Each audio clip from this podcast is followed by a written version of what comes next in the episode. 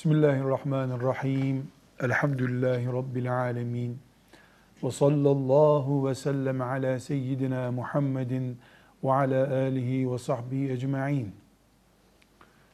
Ümmeti Muhammed Kur'an ile ayakta duracak.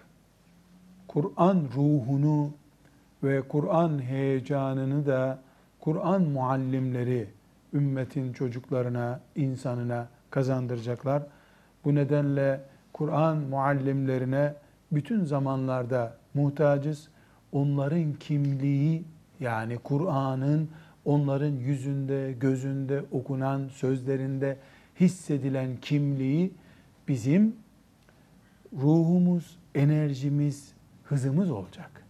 Bu sebeple Kur'an hocalığını ashab-ı kiramın Bedir'deki cihadı, ashab-ı kiramın çöllerde Kur'an tebliği gibi mukaddes, mübarek görmek istiyoruz.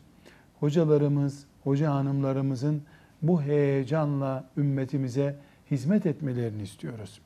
Elbette, elbette Kur'an muallimliği kolay değil. Çünkü Uhud kolay değil. Bedir kolay değil. Karşılığı cennet olup da kolay olan ne vardır? Hem cennet olacak karşılığı hem de kolay olacak. Mümkün değil ki bu. Bir hadis-i şerifte bize haber veriliyor ki bir muallim veya herhangi bir Müslüman birisine bir ayet öğrettiğinde o ayet okundukça ona sevap yazılıyor. Bir ayetin okunmasından yüz sevap oluşuyorsa onu okuyan kazanıyor, ona öğreten de o sevabı kazanıyor. O başkasına öğretirse katmerli olarak yukarı doğru o sevap geliyor. Bu kadar mübarek bir iş elbette zor olacak.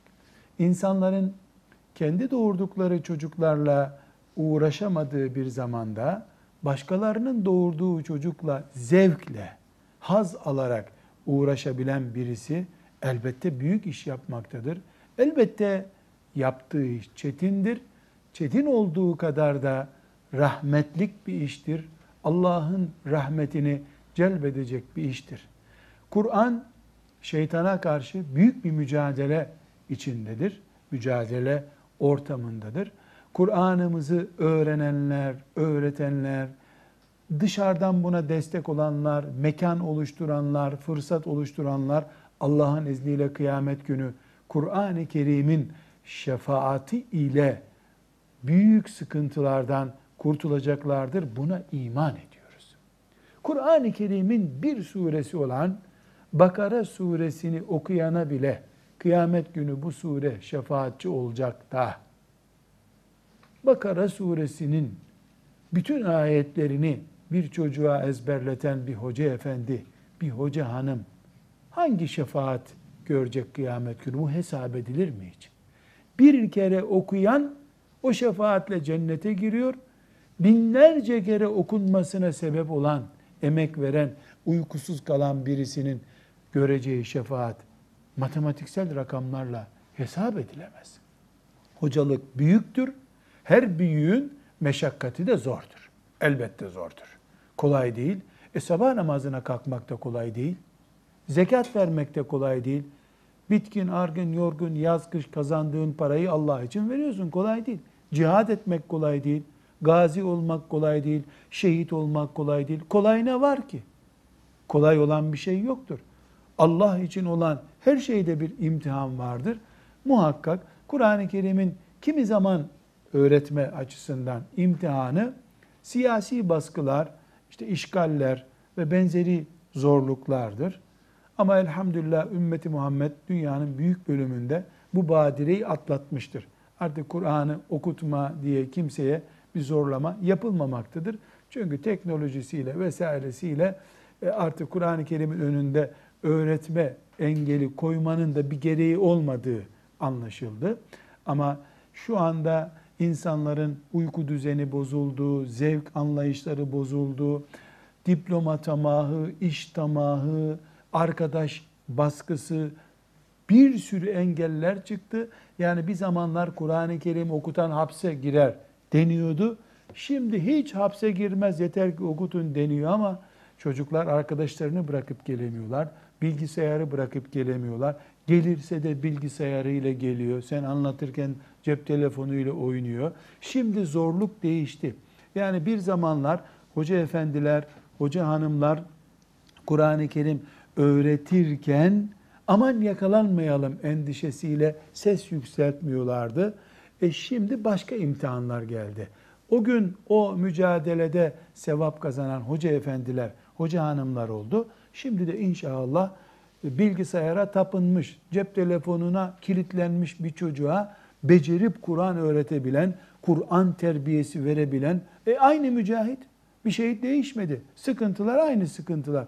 O zaman jandarmaydı engelleyen, şimdi de internet engelliyor çocuğu. Her halükarda e, Kur'an öğretmek Übey ibn Ka'b radıyallahu anh'ın mesleğidir. Ebu Musa el-Eş'ari'nin mesleğidir. Enes ibn Malik'in mesleğidir. Kim hangi asırda, hangi mekanda bu şerefli işi devam ettirirse inşallah Übey ibn Ka'b'le beraber dirilecektir. Herkes sevdiğiyle, herkes taklit ettiğiyle beraber olacak. Übey ibn Ka'b da öyle okuyun deyince tütsü yaparak, üfleyerek kimseye Kur'an okutamadı. Rumundan, Farisisinden, Bedevisine kadar dil bilmez, kulağı anlamaz, kaba saba insanlara Kur'an şuuru ve zevki verdiler. Bu sebeple Kur'an öğretmenin cihat olduğunu konuşuyorsak eğer bu cihat bir meşakkat getirecek beraberinde. Koltuk üstünde yan gelip cihat etmek var mı canım? Uhud'daki cihat neydi? Eğer Uhud'daki cihadın seviyesinde bir ecir kazanacaksan e, Uhud'daki meşakkate benzer bir meşakkat e, verecek Allah sana. O imtihanı kazanacaksın. Ondan sonra da Rabbinin cennetine girip Übey ibn Ka'b'lerle, Ebu Musa el-Eş'arilerle beraber inşallah Rabbimizin huzurunda o büyük makamlara kavuşacağız. Ama özellikle vurguluyoruz. Kur'an öğretmek büyük bir cihattır. Kur'an muallimi ve muallimesi mücahittir, mücahidedir. Kur'an'ın Medine'deki savaşı Uhud meydanındaydı. Şimdiki savaşı sınıflardadır. Çünkü şeytan o zaman Uhud'a gelen müşrikleri kışkırtmıştı. Bellerindeki kılıçları öldürün Muhammed'in adamlarını diye kışkırtmıştı. Şimdi şeytan Kur'an öğrenecek nesle, Kur'an terbiyesi görecek nesle bin bir telkinat yaparak zihinlerini bulandırıyor. Şimdiki cihat bu, şimdiki savaş bu, bunu kazanacağız. Bu arada Cündüb İbni Abdillah isimli bir sahabinin bir sözünden etkilenerek bir ilkeyi hatırlatmak istiyoruz. Ee, yer yer bu dersler esnasında üzerinde duruyoruz. Yani Kur'an'ı öğretmek demek talebede her gün geldi beş sayfa okuttuk. Nereye geçtin? 10. sayfaya geçtim. Öbür gün nereye geçtin? 7. sayfayı bitti. Yani bunlar elbette bereketli şeyler ama bu sefer neyle karşılaşıyorsun? Geçen sene hatmettirdiğin çocuğun ağzında sigara görüyorsun bu sene. Ya bu çocuk Kur'an'ı hatmetmişti. Kur'an'ı hatmetmişti. Ne demek hatmetmiş? Oradan buraya çevir. Yani mesela bir hatim ben yapayım şimdi. Bakın bu hatmetme kelimesinin Arapça karşılığını söylüyorum. Bu hareket sayfaları hatmetmiş oldum. Ben devirdim demek yani. Bu böyle duruyor, böyle çevirdim, böyle hatmettim bunu demek. Bu bir iş bitirme manasında. Elbette belli bir yaşta çocuk için budur ölçü. Devirecek. Çocuk öyle hesap yapacak ama çocuğun o hesabının içine biz Kur'an şuuru vermek diye bir şey koyacağız. Yemeğine katacağız aşısını. Direkt aşı almayabilir çocuk. Ne seviyor çocuk? Çorba. Çorbanın içine katacağız ona. Hocalık sevgimizle, merhametimizle, okşayışımızla, çocukla oynayarak, çocukla neşelenerek, çocuğun acısına katlanarak, çocuğun neşesine katılarak, her halükarda hoca demek nesil yetiştirecek demek. Nesil yetiştirmek E, ne gerekiyorsa onu yapacaksın. Netice olarak çocuklarımızın Kur'an öğrenirken Kur'an eğitimi almaları, Kur'an şuuru almaları da gerekiyor. Bu şuurun özü de imandır.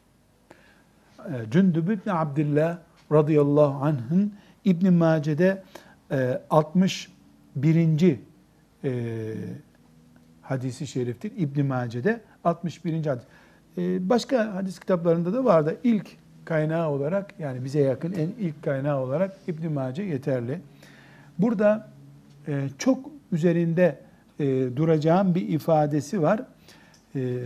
Diyor ki biz Resulullah sallallahu aleyhi ve sellem döneminde fityanun hazaviratun fityanun hazaviratun yani Resulullah'ın sallallahu aleyhi ve sellem vefatından önceki dönemde bu fityanun hazaviratun tüy bitmek üzere olan gençlerdik diyor.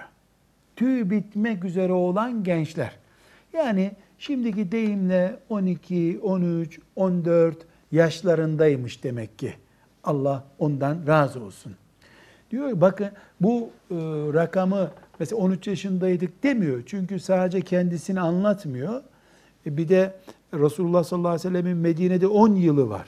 Bunun bir gününü anlatmıyor. O 10 yıllık eğitim dönemini Peygamber aleyhisselam efendimizin 10 yıldaki Kur'an öğretme stratejisini, tatbikatını anlatacak şimdi. Bu mesela 13 yaşındaydı, öbürü 9 yaşındaydı, öbürü 16 yaşındaydı. Ortak bir ifade kullanıyor. Şöyle tüy bitmek, delikanlı olmaya yaklaşmış çocuklardık biz diyor. Genç çocuk. Yani küçük bebek de değildik. Büyük adamlar da, savaşa gidecek adamlar da değildik. Demek ki 10 yaşıyla 15 yaşı arası bir dönemde iken onlara verilmiş olan Kur'an eğitiminin taktiğini anlatıyor. Şimdi aynen metni okuyorum. Ee, özellikle metni okuyorum ki yani sahabenin sözünde bir bereket umuyorum. فَتَعَلَّمْنَا الْا۪يمَانَ قَبْلَ اَنْ نَتَعَلَّمَ الْقُرْآنَ Kur'an öğrenmeden önce imanı öğrendik. Birinci cümlesi bu. Kur'an öğrenmeden önce imanı öğrendik. Allah'a iman, peygambere iman, Kur'an'a iman nedir bunu öğrendik. Sümme teallemnel Kur'ane. Sonra Kur'an öğrendik. Fezdedne bihi imanen. Kur'an da imanımızı artırdı. Şimdi bakınız Cündeb ibn Abdillah Cündeb ibn Abdillah radıyallahu anh genç delikanlı olma çağında yani böyle evlilik çağına gelmiş düğünü yapılacak delikanlı değil. İşte 10 yaşı 15 yaşı arasındaki dönemde genel öğretim siyaseti olarak önce bir şuur Allah, peygamber, Kur'an şuuru verilmiş bunlara. Allah'ım var benim. Benim peygamberim, benim Kur'an'ım deme zevkine ulaşınca öğrenin şimdi Kur'an'ı denmiş bunlara. Öğrenmişler Kur'an'ı. Kur'an'ı öğrenince haydi namaza dendiğinde tereddüt etmeden namaza gitmişler. Fezdetne bihi imanen. Bu sefer Kur'an bizim imanımızı artırdı diyor. Kur'an'la iş yapmaya başladık. Demek ki Resulullah sallallahu aleyhi ve sellem Efendimiz evvela iman şuuru vermiş. Burada çok önemli bir nokta var. Şimdi biz çocuklara iman eğitiminde bazen bir hata yapıyoruz. O da şudur. Çocuğa ayakkabı alırken çocuk ayakkabısı alıyoruz. Çocuğa gömlek alırken çocuk gömleği alıyoruz. Hatta kalem alırken ya bu kalem pahalı çocuk için bu olmaz. Ucuz bir kalem al çocuk. Nasıl olsa kıracak onu diyoruz.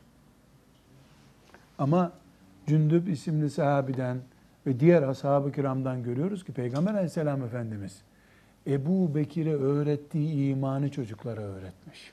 Çocuk imanı diye bir iman yok Efendimiz'de. Çok canlı örnekleri var bunun ashab-ı kiramda. İbni Abbas'ı radıyallahu anhuma Devesinin arkasına oturtmuş 9 yaşında o gün. En fazla 9 yaşında. Çünkü İbn Abbas diyor ki Resulullah vefat ettiğinde aleyhissalatü vesselam 10 yaşına gelmemiştim diyor. Şu bahsedeceğim sözü de büyük ihtimalle 8, 9, 7 yaşından birisinde duydu. Diyelim 9, en son 9 yaşında. Ne diyor ona? Yavrum, iyi durumun varken Allah'ı hatırla ki dara düştüğünde de Allah seni hatırlasın diyor. Meşhur bir sözdür Tirmizi'de. Sonra devam ediyor. Diyor ki bak yavrum her şey Allah'ın kaderiyle. Bütün insanlık birleşseler Allah'ın sana yazmadığı bir derdi başına getiremezler seni. Allah sana bir şeyi vermek istemiyorsa bütün insanlık birleşse onu veremezler diyor. İbn Abbas en fazla 9 yaşında 90 yaşındaki adama bile söylenirken dikkatli konuşulacak şeyleri söylüyor ona. Çocuk imanı diye bir iman yok ashab-ı kiramda. Onun için 13 yaşındaki çocuklar Bedir'e katılmak istemişler. Uhud'a katılmak istemişler. Şehitlik onlara da aşılanmış. İnfak onlara da aşılanmış. Yani iman, ibadetlerde evet çocuğa ibadet mükellefiyeti yok. Oruç mesela zorlan, ibadet başka bir şey. Ama iman verirken tam adam Ebu Bekir'e 50 yaşındayken hangi ayeti okuduysa Resulullah sallallahu aleyhi ve sellem Cündeb İbni Abdullah'a da 8 e, yaşında o ayetleri okumuş. Yani çocuk düzeyine indirgenmiş iman konusu yok. Çünkü şeytan çocuk düzeyinde bir iman konusu diye bir şey verdin mi fırsat bulup onu büyüttürmüyor bir daha beyinde. Bu sefer ashab-ı kiram küçücük çocuklarından koca mücahitler çıkarıyor. Biz hep işte çocuğa göre, çocuğa göre diye indirgediğimiz için çocuğun imani yapısının dev olmasını engelliyoruz bu sefer. Kur'an'ın azametini, Allah'ı, peygamberi, cenneti, cehennemi küçük çocuğa ve büyük çocuğa aynı hutbede okuyordu sallallahu aleyhi ve sellem Efendimiz. İbadetler ayrı. İbadet zaten mükellef değil çocuk. Bu sefer ashabın 15 yaşındaki çocuğuna 16 yaşındaki çocuğuna ordu teslim etti Resulullah sallallahu aleyhi ve sellem. Ordu teslim. Neden? Şehadet nedir biliyor. Gaza nedir biliyor. Cennet nedir biliyor. Resulullah'a hıyanet nedir biliyor. Allah adına kılıç kullanmak nedir biliyor. 17 yaşında peygamber ordusunu sallallahu aleyhi ve sellem teslim aldı ve Rum İmparatorluğu'nun karşısına çıktı. Hadi bu diyelim çok kahramandı. 21 yaşında Zeyd ibn Sabit elimizdeki Kur'an-ı Kerim'i toplayan komisyonun başına getirildi. Ya 21 yaşında üniversite mezunu değil bizde, ilahiyat mezunu değil daha. Bizde daha henüz okul mezunu değil. Şu elimizde kıyamete kadar baki kalacak Kur'an-ı Kerim Zeyd bin Sabit'in onayıyla elimizde şu anda. 21 yaşındaydı o gün. Üstelik de itiraz etti bu göreve. Ya ben bunu yapamam çok gencim dedi. Ebu Bekir radıyallahu anh ne dedi ona? Zeyd araştırdım bu ümmetin senden daha ehil kimsesi yok dedi. Kafa bir kere büyük kafa. Büyük kafa. Yani 21 yaşında, 11 yaşında peygamberi gördü üstelik sallallahu aleyhi ve sellem. 11 yaşında Medine'ye geldiğinde Efendimiz sallallahu aleyhi ve sellem e, Efendimizin elini öptü. E, Müslümanlıkla şereflendi. Yani 10 sene sonra da Kur'an'ı bilen en iyi adam haline geldi. Çünkü Efendimiz sallallahu aleyhi ve sellem de o 16 yaşındayken çağırdı onu. Bak 16 yaşında dedi ki Zeyd bu Yahudiler bana hile yapıyorlar anladığım kadarıyla. İbranice bilmiyoruz biz. Bunlar bize alavara dalavara bir şeyler çeviriyorlar. Bir İbranice öğrensene sen dedi. Gitti 21 günde, 3 haftada, bazı rivayetlerde de 17 günde. Ha 17 gün ha 21 gün çok bir şey yok ama diyelim 21 hafta olsun. Geldi ya Resulallah dedi. İbranice mütercimi olarak beni kullanabilirsin. Ben bunların her dediğini anlıyorum artık dedi. 21 günde yabancı bir dil öğrendi. Yani sen peygamber olarak sallallahu aleyhi ve sellem bir 16 yaşında çocuğu çağırıp koca sana vahiy geliyor. Senden önceki bir peygamberin ümmeti Yahudiler sana tuzak kuruyorlar. Etrafında 70 yaşında sahabilerin var. 16 yaşında çocuğu çağırıyorsun. Yavrum beni bu adamlardan kurtar ne olursun diyorsun. Bu, bu şereflendirme ona volkan gibi bir heyecan veriyor. Kalkıyor gidiyor 21 günde başka el alemin dilini öğreniyor. Arapça başka, İbranice başka. Kendisi Yahudi soyundan değil, İbranice bilmiyordu. Öğreniyor. Sen adam yerine koyarsan adamlık yapıyor. 21 günde dil öğreniyor. 5 sene sonra da Kur'an adama teslim ediliyor. Ondan sonra o imza alıyor. Budur Cebrail'in indirdiği Kur'an diyor. Kıyamete kadar milyarlarca mümin Zeyd bin Sabit radıyallahu anh'ın imzalı dosyasından Allah'a kavuşuyor. Yani burada Kur'an hocalarının, babaların, vakıf kuran, dernek kuran mümin kardeşlerimizin bu çocuk eğitimi canım. Melekler he he cici cici melekler, kanatlı melek. Bırak böyle şeyleri ya.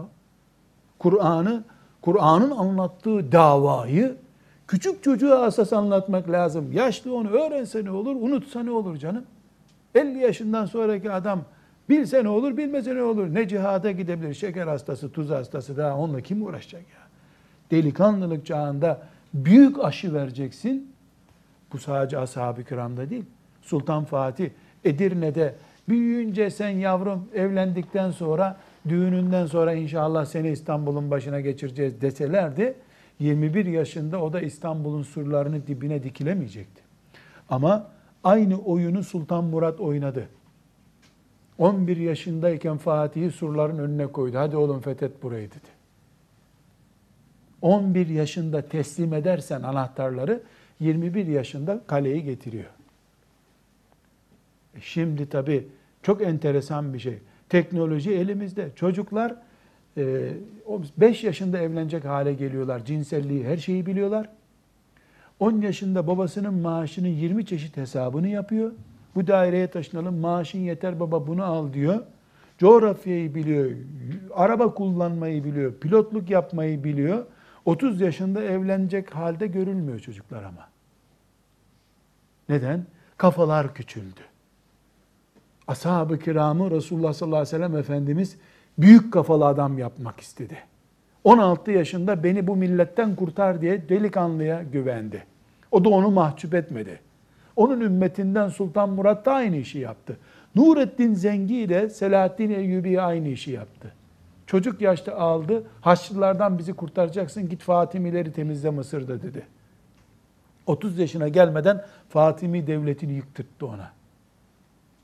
İç operasyonlarda başarılı olunca da Haçlıların ayağını dibinde paspas gibi kullandı. Allah hepsinden razı olsun. Yani Kur'an öğreten hocalar kendi davalarını da büyük görmeliler. Biz Uhud gazisinden farklı değiliz. Bu rahlede Rabbimize kavuşacağız demeliler. Karşısındaki çocukları da böyle görmek zorundadırlar. Elin miskini öğrenciye yok bunun dersen sen.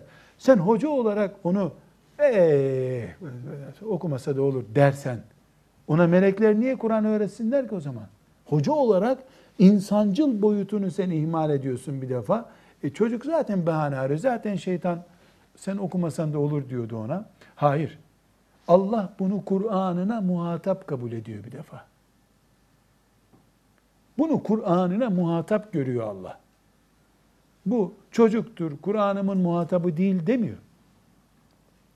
Allah bunu muhatap kabul ediyor. Allah adam yerine koyuyor.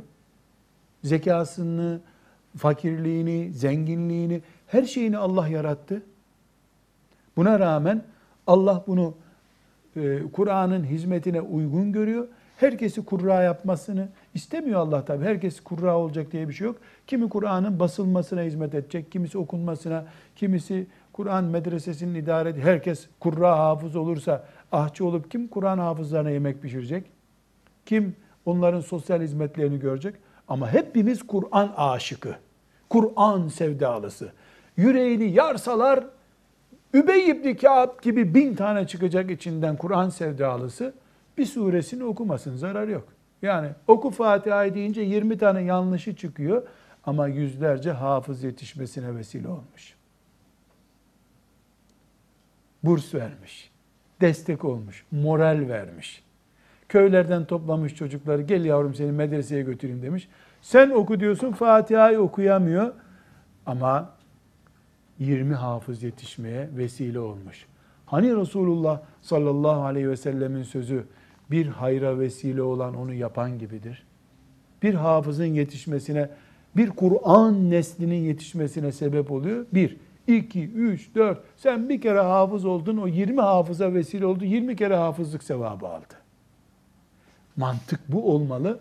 Allah Kur'an'ına uygun görüyor bütün kullarını. Bir hoca olarak sen uygun değil diye dışlayamazsın. Dışladığın zaman zarar edersin. Neyi zarar edersin? En azından onlarca Kur'an sevdalısı gönül olacaktı. Onlar da senin mezarında bile sevap kaynağın olarak yatırımın şeklinde sana gelecekti. Kaybettin. Karını kaybettin. Bir de maazallah, maazallah senin asık suratın, senin kınayıcı sözlerin, senin reflekslerin ve fevri çıkışların yüzünden Kur'an'dan soğuyup gittiyse, Kur'an denince aklına kötü kötü şeyler geliyorsa ve 30 sene, 40 sene öyle yaşayıp 60 yaşında Kur'ansız öldü gittiyse, kıyamet günü ona bu Kur'an düşmanlığının soruşturması yapıldığında, anadan babadan kardeşten kaçınılan günde ele vermeyecek mi zannediyorsun?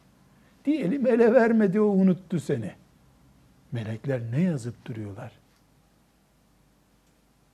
Hani okuttuğumuz Kur'an'daki sağınızdaki solunuzdaki melekler diyen ayet nasıl hafız o ayet? كِرَامًا كَاتِبِينَ يَعْلَمُونَ مَا تَفْعَلُونَ يَعْلَمُونَ مَا تَفْعَلُونَ Biz Kur'an muallimiyiz. Hepimiz. Öğreterek. Birimiz öğretti. Sevdirerek. Bu sevdirdi. Bu yattıkları odayı temizleyerek hafızların. Kur'an muallimi.